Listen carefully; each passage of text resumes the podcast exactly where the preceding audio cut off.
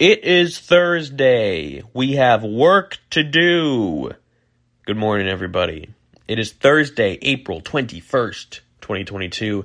This is our Daily Marwen, uh, episode number 79, the podcast where we look at a different shot from the film Welcome to Marwen every day and see what can it tell us about our lives and our day.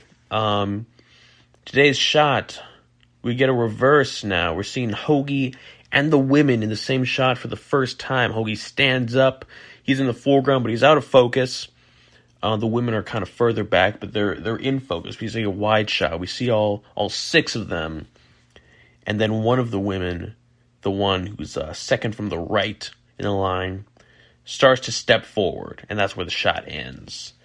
So who knows what she's gonna say to Hogie?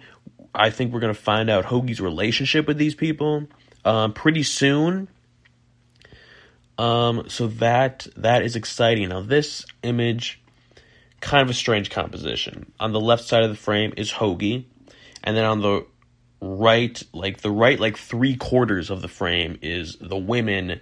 Um, I feel like this shot is a like a little bit too tight, though. They seem that they're kind of cramming them in here in this shot. Now the aspect ratio of this film is uh, two thirty five to one, so it's kind of a kind of a longer longer frame. Um, for anyone who may not know, that means that the ratio of the height of the screen to the width of the screen is one to two point three five. So it's kind of it's a wide screen. But even still, they're having trouble fitting all seven of these characters in the frame. Uh, technically, there's eight characters because you can kind of see a dead Nazi doll kind of on the ground at the bottom. He's kind of cut off at the bottom.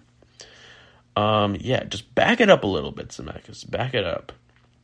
And be- before Hogie rises up into the frame, it's awkwardly composed because the women are there and there's like a gap of negative space near the side, the left side of the frame.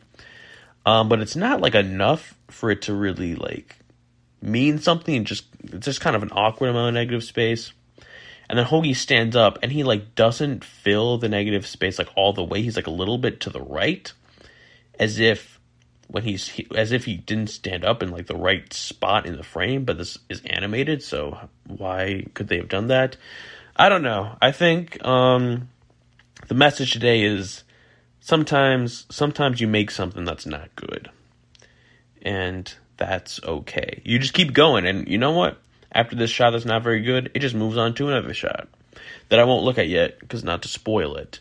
Um, but we'll see. You know, sometimes make something that's not good. That's okay. Then you just keep moving. All right, that's all for today. We'll see you all tomorrow.